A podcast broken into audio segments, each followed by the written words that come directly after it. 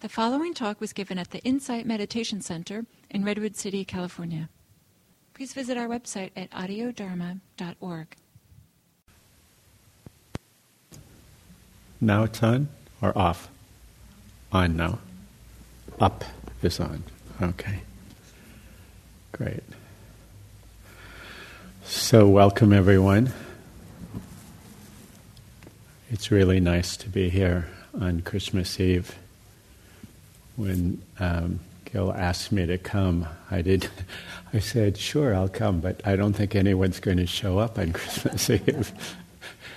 Somehow, I felt um, really moved to come tonight. I, even if only one person came, I wanted to be here. So, it's nice that there are so many of you here, and. Um, I feel like this is a this is a Buddhist center, but I'm moved by the by the season and by the spirit of um, openness and generosity that seems to be in the air, um, and it makes my heart feel sort of gushy. so bear with me if I get gushy. I um,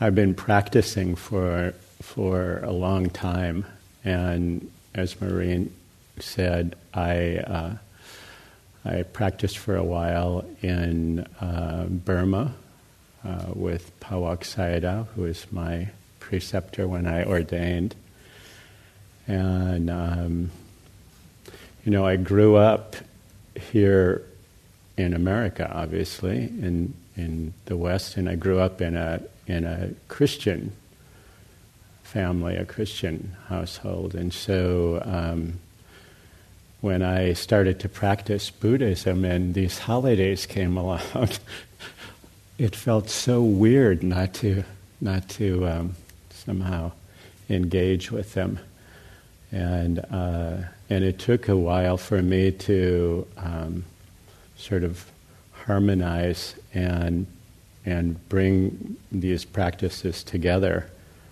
Um, because when when a, when a holiday like Christmas comes along and and so much attention is given to um, the birth of love or the birth of hope or the rebirth of hope, generosity, kindness, um, awakening.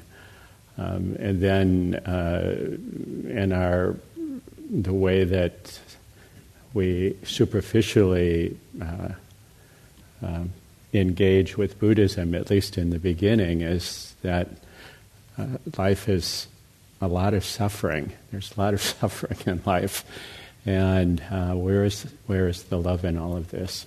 So um,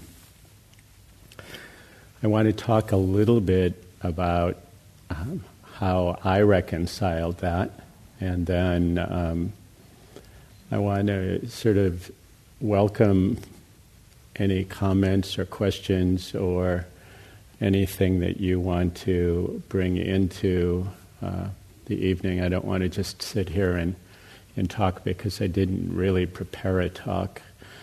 Um, somehow the heart was moved to just be completely natural and spontaneous tonight.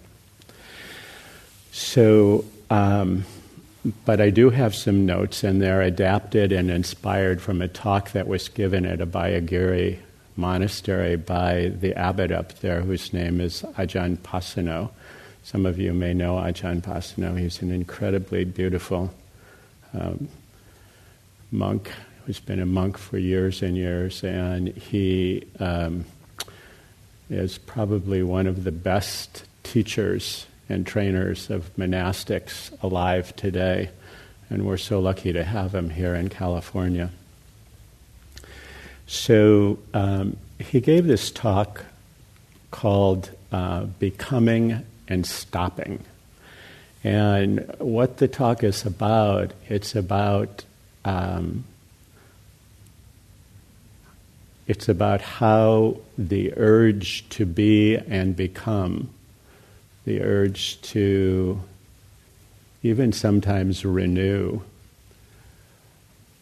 uh, can be a trap that leads us into suffering, and how by looking with mindfulness and attention at how that actually unfolds within our experience, we can stop and put it down.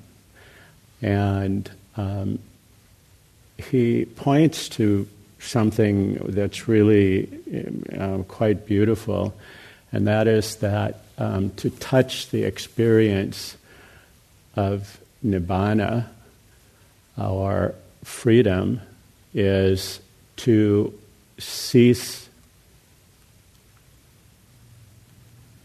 uh, it's the cessation of this constant movement towards being or becoming. So, what does that have to do with love? Can anyone figure that out? okay, so let's see where we go with this. So, um, the Ajahn says that it's because we continually, ex- uh, it's because the nature of becoming, or, or it is because of the nature of becoming that we continually experience suffering.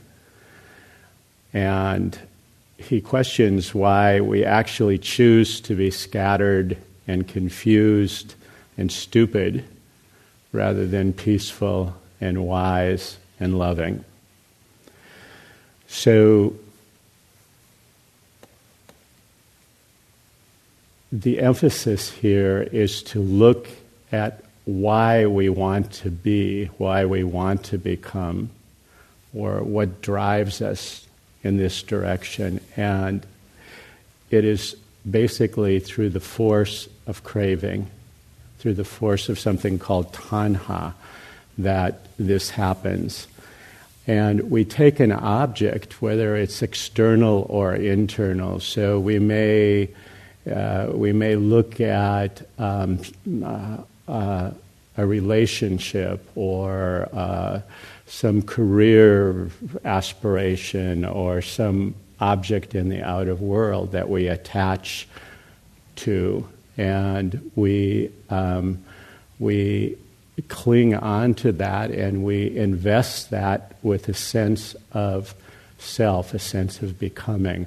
Or we look within and we, we see something that we, we want to be, something that uh, we feel it as a mood, we feel it as a desire, we feel it as some sort of um, uh, like a mind state. We want something so much that we just basically in, uh, infuse it with a sense of self. And when we do this, we ultimately find ourselves in a place of clinging and in a place of suffering. And um, this, this suffering that we find ourselves in through, through this wanting to be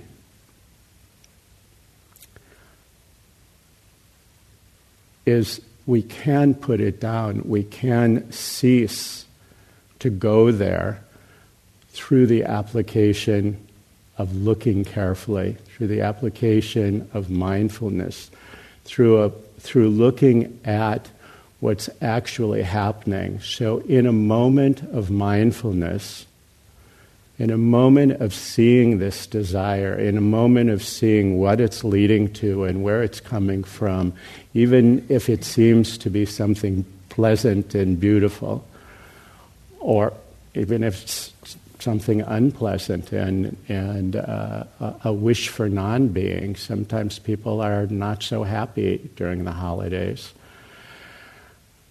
When we see it with mindfulness, in that moment,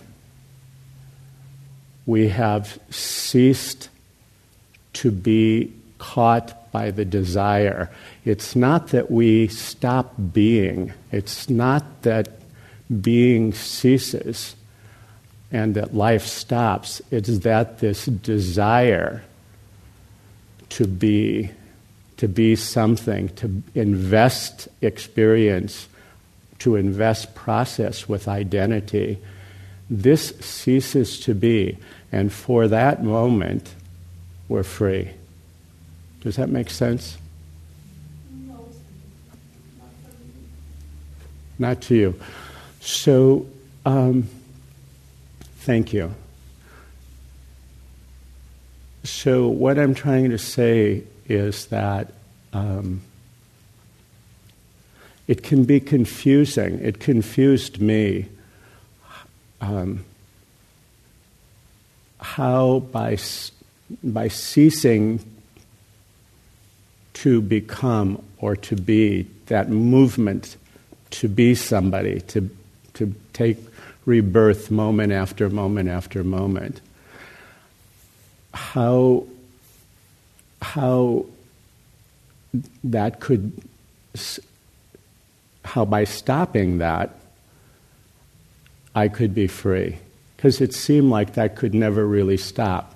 In fact, we're always becoming something. We are being, we're becoming something. And so it was a little bit confusing uh, to, uh, to, try to underst- understand what it meant to stop that, to cease being. And I don't, I could be wrong, but I don't think it, it means that we cease becoming or that this process of life stops. Life continues, the mystery of life continues to unfold and we seem to be a part of it. But when we stop investing it with the wish to become, with the desire to become, or the desire not to become if we're unhappy, then for that moment, we're seeing the process with mindfulness and we're actually in the present moment. So, you know, um, if you if I asked you to simply bring your attention to the feeling of the contact of your feet on the floor, can you do that? So at the moment that you're noticing the contact on, of your feet on the floor, you might not be desiring to notice that contact. You're just, that contact is just an expression of life and you're in the moment. And for that moment, there's just that awareness. That's kind of a simplistic way of saying it, but it's when, when we stop investing our experience with this deep wish to just be over and over and over again, to renew ourselves, to, re, to uh, recreate ourselves. You see? I was on a retreat uh, once with with uh, with my Burmese teacher, and uh, somebody asked during a talk, "Well, you know, I don't really get it because um, if if there is no self, then what gets reborn or reincarnated?" And and so the answer was that that what that what moves from life to life, whether it's from life to life or moment to moment, what moves is this desire to be and become.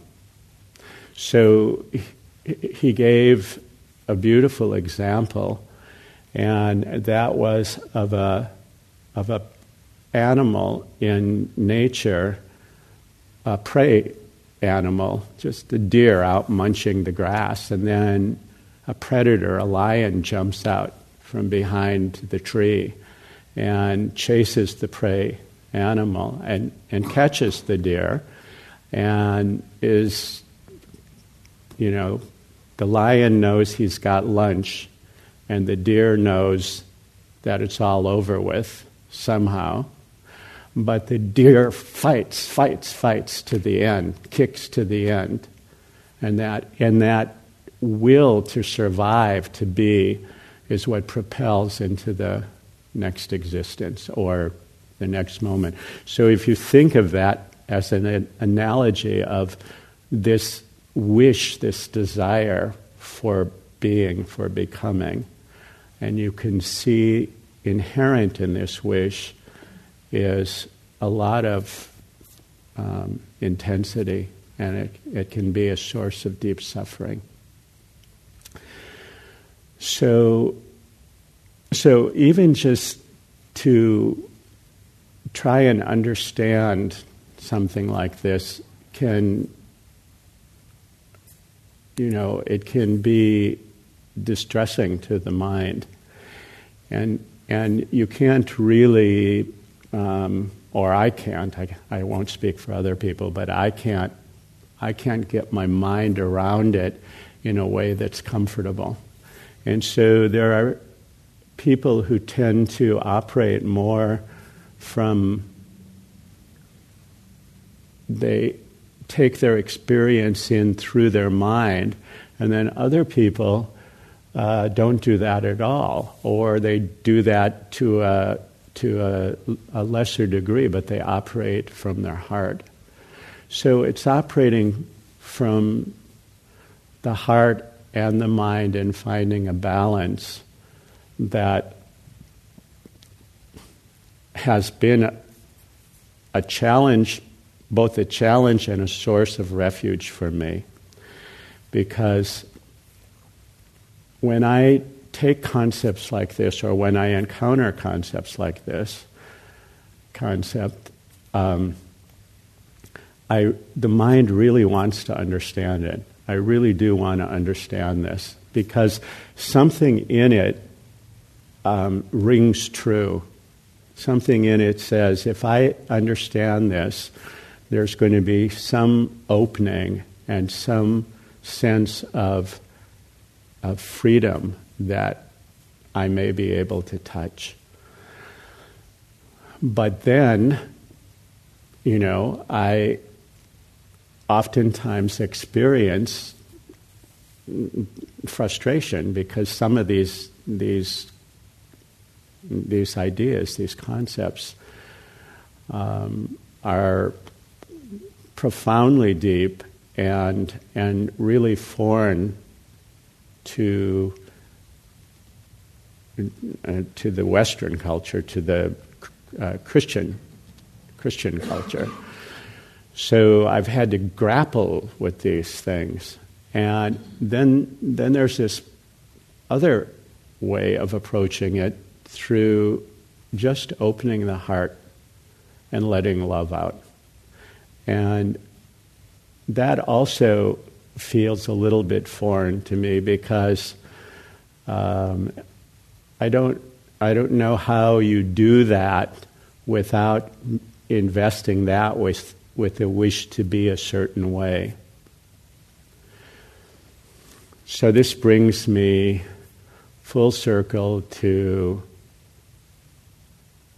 to this idea of compassion and what, what is compassion and how does one f- find compassion within themselves and how do they apply that within their practice.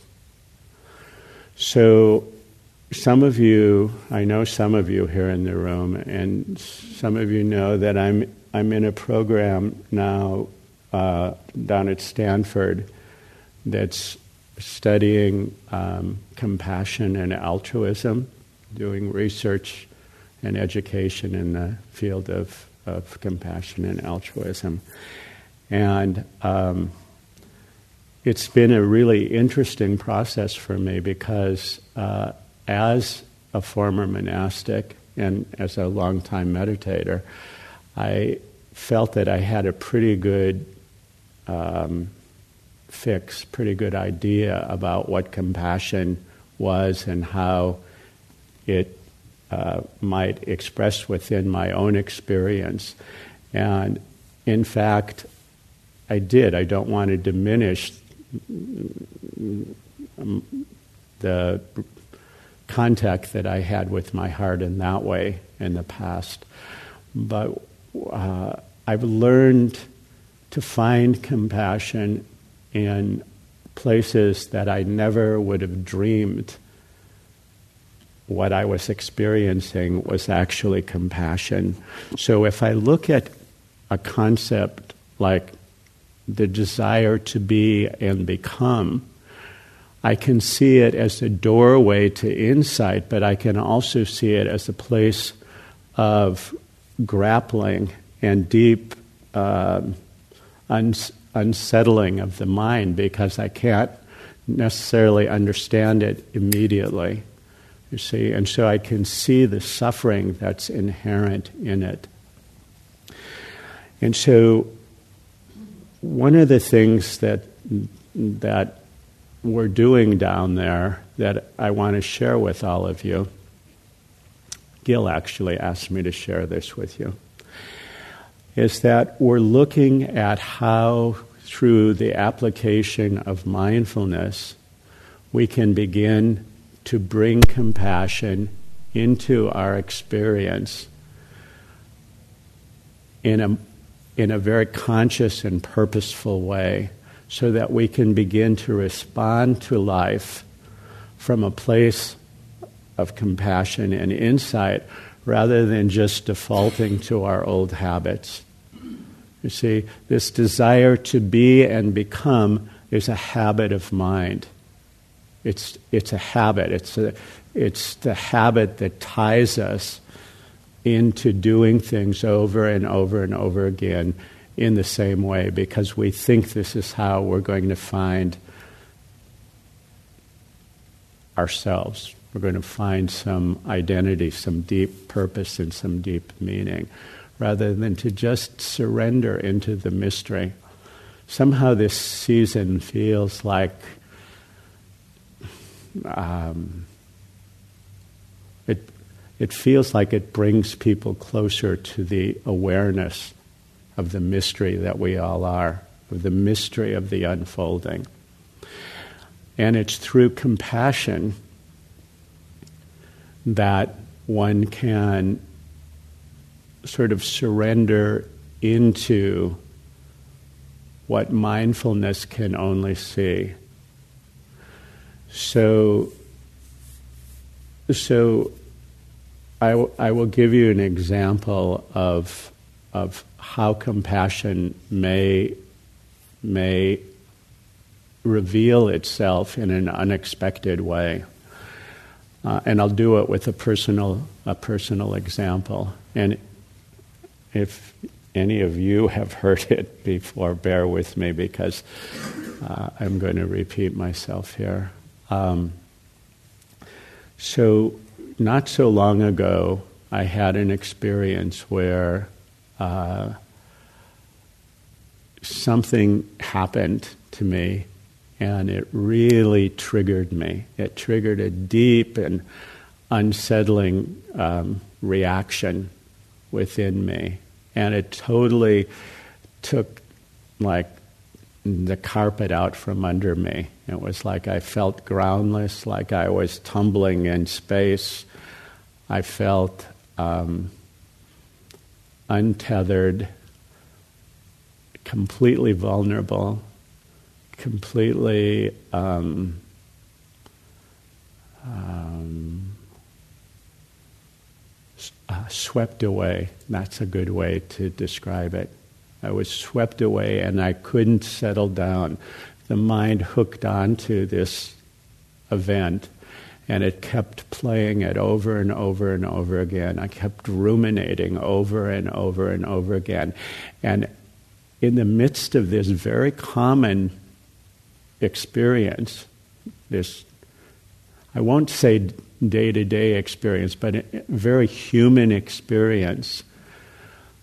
I was trying to recreate myself in a way that I wouldn't feel this suffering, that I wouldn't feel swept away, that I would. I felt, and when I felt swept away, I felt totally weak and impotent, and somehow I felt ashamed of feeling this weakness, even though I didn't know what it was. I'm sure you've all experienced something like this at some point or another. And it was totally impossible to see clearly what was happening. I tried every trick in the book that I had, but I could not, I simply could not settle the mind down because I was so caught in the. It felt like a whirlpool that was just sucking me down, you see. So it took 24 hours for me to be able to actually sit down and to try to be still with myself and meditate. And even when I forced myself to the cushion, I was not able to settle settle down in a norm in the way that I would normally settle down in meditation. I was so churned up. And suddenly, something cleared up, and I realized that I was totally disembodied. I was totally in my mind, completely in my mind, dealing with this with total resistance and aversion. I did not want to be in this experience, it was completely unpleasant.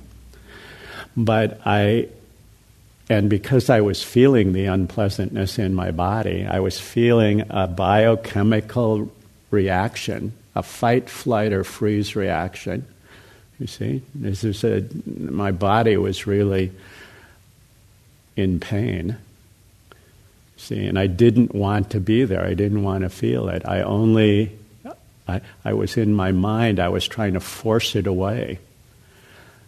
And in an instant, I saw the desire to be elsewhere, to be different, to be not to be there, the desire for non being, actually.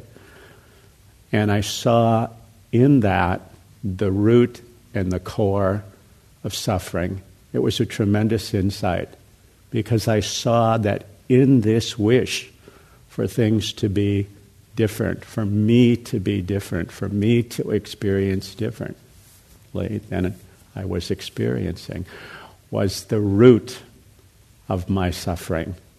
And the denial of my willingness to be with the experience was that I insisted somehow to stay in my mind rather than to allow myself to feel it in the body allow myself to feel what I was feeling.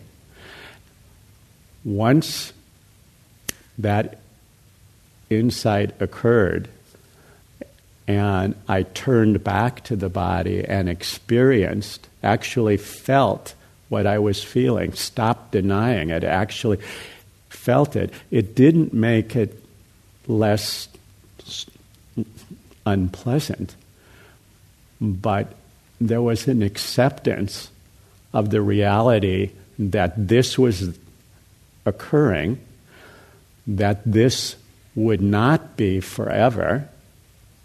I, under, I saw the impermanent nature of the experience I was having.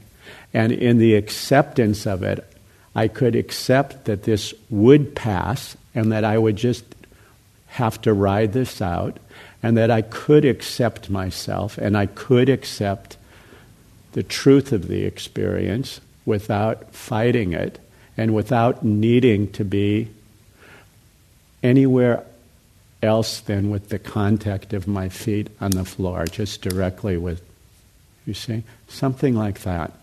And when that happened, I felt, my, I felt this wave of release go from the top of my head throughout my body. Literally, it was just a total letting go. It was a putting down. And I realized at that moment that this was an act of self compassion. To see clearly what was happening, to be with what was happening, to not deny the truth of my experience, and not force it to be other than that, was an act of self kindness. It was an act of self caring. And I would never in a thousand years have ever identified that as a moment of compassion before.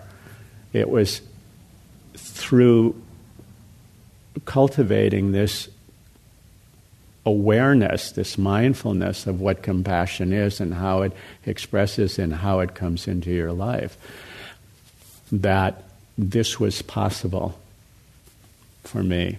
And to, to then see the implications for the deeper understanding of the practice that we are a part of, to see that this was in fact an act of love and that this was an act of profound mindfulness, you see, and that this, this was all possible because within the container and the field of compassion, the shadow and the light can exist together as it does.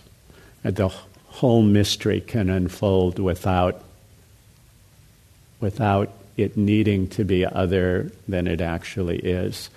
And in the process, what happened in my personal experience was um, a total shift in the way that I am with myself in my practice and in my life. So I've learned to be a lot softer and a lot kinder than I ever was. And I thought that I was fairly generous with other people, but I did, and I knew that it was a little bit harder to be kind to myself. But I didn't realize that it was through the recognition of what it means directly to be kind to yourself that my heart would open to other people in such a profound and deep way. And the most wonderful thing I really want to say is that it's stayed open. My heart has stayed open, and I feel it's a funny word to use for grown man, but to say that the heart feels gushy. I feel really gushy. and, and it's as though I can embrace the entire world in a new way and feel a, a, profound connection with people that I didn't actually ever um, ever have the pleasure to enjoy it in such a way. So, so how do we cultivate this? And um, it's a it's a huge topic. And then how does this integrate into our practice so that we can look at topics like the one or subjects like the one that I I started this talk with tonight, and the way that they're the, the way that we're doing it, it down at Stanford is that we are first looking at how we cultivate mindfulness. So, you all know what mindfulness is because you've been practicing mindfulness for a while, I'm sure. And um, it's important that we recognize that, that mindfulness is, is cultivated so that we can recognize when we are being compassionate, when we have an opportunity to be compassionate, when we choose consciously to be compassionate, or when we choose not to be compassionate, and why we choose to be or not to be, and what are the consequences, what are the results that we actually experience in our lives when we move one way or another, when we when we move towards opening to the heart, or when we move, when we sort of um, uh, resign ourselves and allow ourselves to go back into a into a mode of separateness and competition and you know everything for me and the hell with the rest of the world. So. Um, an easy way to to sort of get a, a little bit of a feel for this is if it, it, it's Christmas season, right? Yesterday was raining like mad, so this works well. My little example works well. So you're going into into a store, you're going into the supermarket or something to pick up something for your Christmas dinner, and you're in a hurry. You've, you've come from work and you're stopping to get something and you're in a hurry and it's raining. And there's a young mom trying to get into the supermarket and she's got a baby in the stroller and the baby is crying. And she's trying to get her umbrella down so that she can reach for the door and she's got bags in the hand and you can you can open the door for her and let her go through simple act, or you can just go in and do what you were going to do because you're in a hurry. And by doing that, you're not being a bad person, you're just, you know. But that's a moment where you could relieve her stress. And if you do, take that and you take it take that opportunity consciously and you choose that consciously you can just imagine for a moment what that feels like in your heart when you do it consciously. Or you could choose to ignore it and just, your habit is to just take care of yourself. You're in a hurry, business as usual, and then think about what the, what the result of that would be. Not a bad person, but it's not the same thing. You see what I'm saying? and so to begin to recognize places in your daily life where compassion is a possibility, where operating from compassion is a possibility. You see? And then to find within your own experience, within your internal experience, you see, where where we want so much to be one way, or we don't want to be another way, or you see, and then to find ways to recognize how that is a source of suffering, and it's in the simple recognition of suffering that the heart opens. You don't have to do anything. All you have to do is be mindful. And when you're mindful, you cease being caught by the desire to be. For, for the moment of mindfulness, you can rest in presence, and in presence, you, you're free. You see, you're free, f- and what you're free from is that desire for being, for becoming. Does this make sense? Yes? So, um, so it's Christmas time, and and lots of people feel incredibly wonderful feelings during this time and other people feel um, pretty neutral, and some people have a really difficult time. Some people have lost loved ones. Some people are estranged from their families. Some people are alone and they don't want to be alone.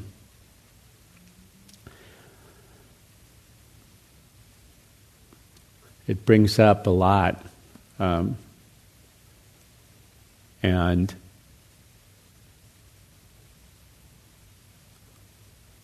I don't know why. I don't know why this season um, I feel so.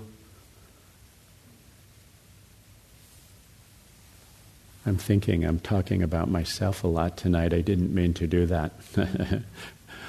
but I feel so full of love and so full of compassion and so happy to be um,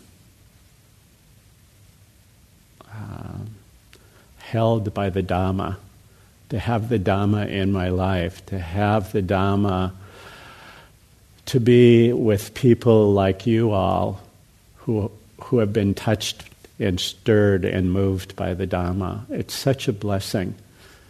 When I think of all the people on the planet, and um, you know, it's it's not like we're all special, but w- the blessings that are flowing into our lives, these are very special. This is a very special thing. And so, um, and so this brings up feelings of of appreciation, of gratitude, of love. And, um, and it also brings up questions of identification with wanting things to be really nice and sweet and wonderful and and wanting to be a certain way. And seeing that it's not such an easy thing to be to figure out. And um, sometimes it's just a matter of trust trusting the heart to see where to see how things unfold for us so i've been rambling a lot tonight here and uh, I hope it hasn't been uh, too too. Uh, I hope that there was some thread that you could find in all this. Does anyone have any questions or comments here before we close? It's nine o'clock. I didn't realize I, I'm used to talking for an hour, so I thought I had a little bit more time. Yes.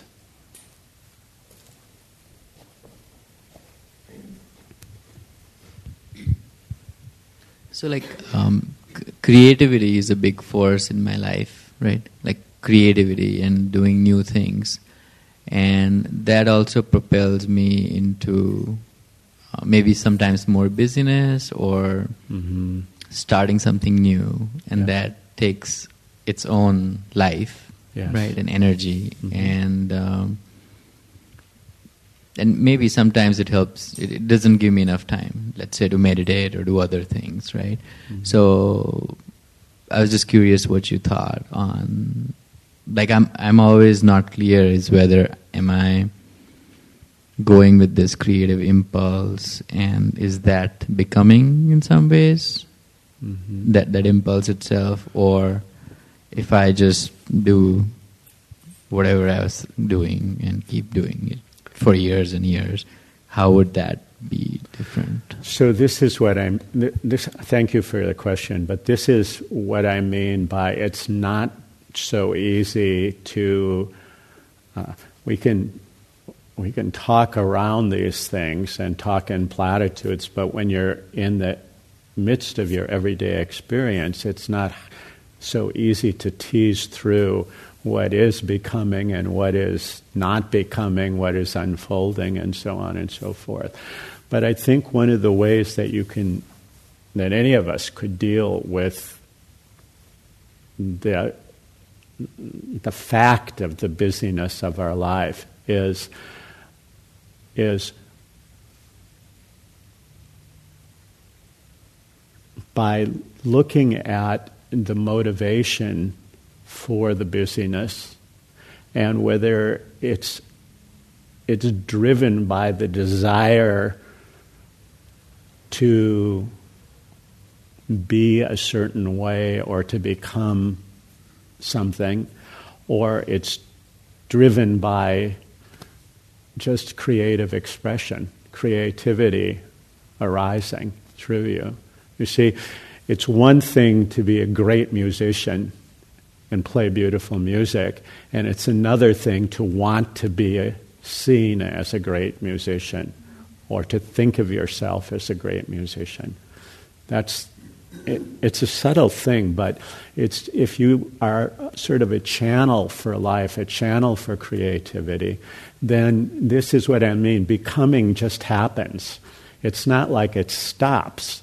But what stops, what, we're, what gives us the freedom, is when we stop desiring or wishing for things to be one way or another, or to be seen one way or, or another. Does that help clarify? Yeah. And, and really, when that happens, there is freedom, there is liberation even if it's only for a moment. And all we have to do is taste this in our lives and realize that, you know, Gil always says drop by drop by drop, and you pretty soon you fill up the the glass with mindfulness or with whatever it is that, or with compassion. You see.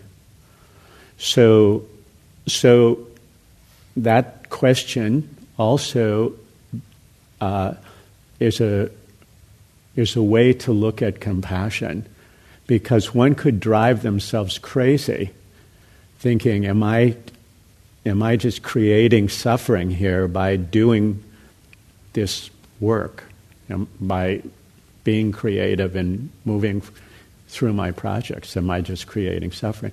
And you can, you know, and so seeing that possibility as a place of suffering, compassion can hold that. Even if you do suffer by it, compassion can hold the suffering. You see, so then if one were to judge themselves, let's say, this, you know, I'm doing this, I can't stop doing this, I shouldn't do this, I'm an enlightened Buddhist, I shouldn't do this. You see? So then judgment comes in. Compassion holds the judgment as well. This is how it's changed my practice. I saw that I didn't have to be perfect or the way that I thought perfection would unfold for me. I could accept myself as a total human being with foibles and strengths and weaknesses and all of that the whole package. That's the beauty of compassion. Compassion allows everything. Compassion holds everything. Compassion is the ground in, and the field in which healing in, occurs. So, for those of us who have lost loved ones, for those of us who are estranged from loved ones, for those of us who find ourselves in pain and distress, especially during the holidays. Compassion is the field in which you don't have to deny your grief and your sadness. You can hold your grief and your sadness. But it's with compassion that you are healed, that we are healed. You see? Mindfulness recognizes that we're in pain. Mindfulness recognizes that we judge ourselves harshly or we judge ourselves for not being perfect. And compassion sees it all and holds it all. Mindfulness is simply like a mirror that reflects back to us what's happening. The mirror doesn't comment on it. And the mirror also doesn't comfort us. The mirror simply shows us That's what mindfulness does.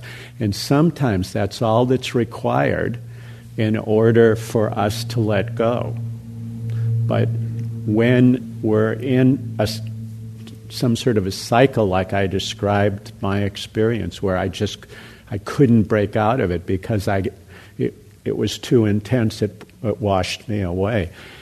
It was mindfulness that could see it all and hold it all and see it for what it was without trying to make it be different than it was. And compassion, mindfulness saw it, and compassion held it all without trying to make it different than it was. So, so, okay. Do you have the microphone? I'm sorry. I, I can't hear you, I'm sorry. The relationship between acceptance and compassion, mm-hmm. when we were talking, it seems to me that both were so together. And, and, and kind of, I got lost on the meaning of one and another. Right? Yeah, I, I'm sorry, I didn't mean to make it sound confusion, confusing, but acceptance, compassion is the natural result of acceptance. So I don't think they're, they're different. You see, it, our acceptance is an expression of compassion.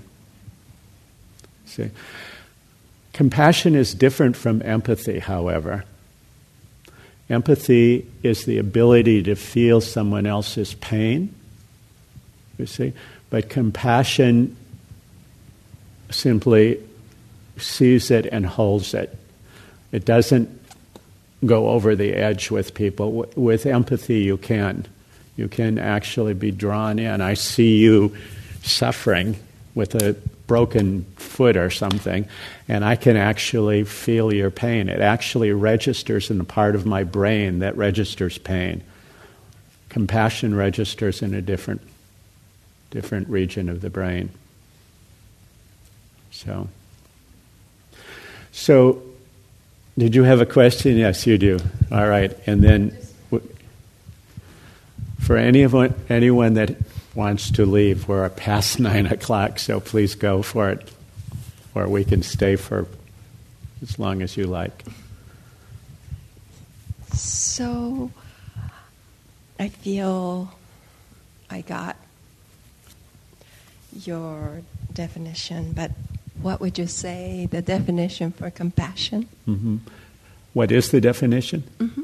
The definition of compassion is to um, to recognize and bear witness to suffering in someone else or within yourself with the wish to mitigate or alleviate it. That's a classic definition. That would be the definition that you would hear from His Holiness the Dalai Lama. That's the classic definition of compassion. But compassion can express itself in many, many different ways. Like I, I gave you my personal experience. I would not have ever applied that to myself. It was through feeling pain and seeing that in a direct way that I felt the heart open and I recognized the opening as, as the expression of self compassion. And I also felt it as love. I felt it as love. So, so compassion or self compassion is not self indulgent at all. It's not self indulgence. You know, it's not. Go ahead. With the mic, because I have a little bit of a hearing problem. Just the thought, the uh, unconditional love is included in the compassion. Unconditional love? Unconditional love would, I would say yes. I mean, I don't know what other people would say, but that's what it feels like to me. You see? And I think in some way, it sounds weird to say this about yourself in public, but I think that in some way I'm getting at least a little bit of a taste of what unconditional love feels like because I allowed myself to feel compassion in a way that I'd never done before. And so it's opened me in surprising ways. I'm also a lot more direct and honest. so, maybe to a fault. Anyway, I, I have really enjoyed being here with you all tonight, and I hope that um, this was useful in some way. And if it wasn't, there's a round file that you can file it in. Um, so, from the bottom of my heart, I wish you um, a happy holiday and a very happy new year. And I also want to say that, um, you know, in our tradition, when people come together and they practice, meditate together, and, and listen to the Dhamma, that, um, that it's taught that we create a field of goodwill and merit, not only for ourselves, but for everyone that we touch, and by extension, everyone in the world and beings that we probably will never see, seen and unseen. So, in this field of merit, um, I bow to each one of you for your practice and for that which stirs your heart to awaken. And I, um, I wish you metta and love from my heart. May all beings everywhere be happy and free. Thank you.